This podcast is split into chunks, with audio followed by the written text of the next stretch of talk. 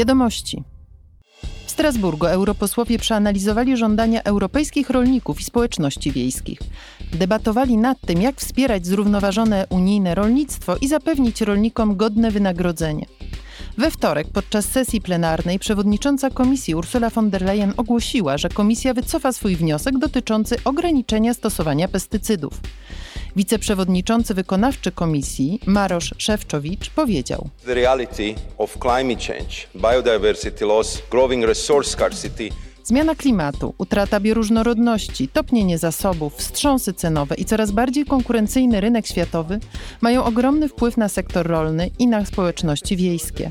Musimy dopilnować, by przemysł rolno-spożywczy nadal był konkurencyjny i zadbać o godziwe wynagrodzenie dla wszystkich rolników oraz małych i średnich przedsiębiorstw, i to w całym łańcuchu produkcyjnym.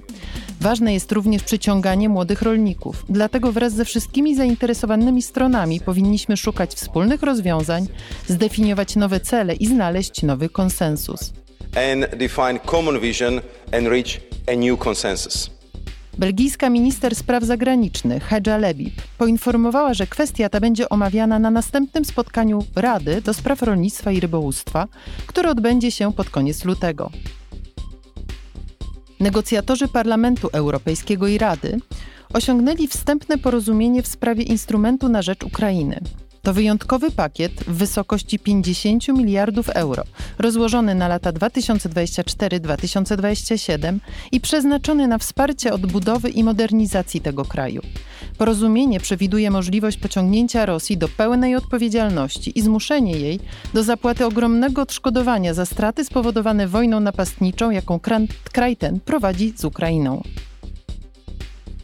Tym tygodniu Parlament i Rada osiągnęły porozumienie w sprawie przepisów dotyczących zwalczania przemocy ze względu na płeć oraz ochrony jej ofiar, zwłaszcza kobiet i ofiar przemocy domowej.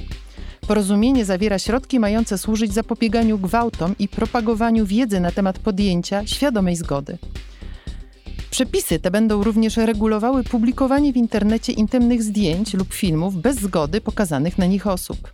Zaś okaleczanie żeńskich narządów płciowych i przymusowe małżeństwa zostaną uznane w prawie Unii za przestępstwo.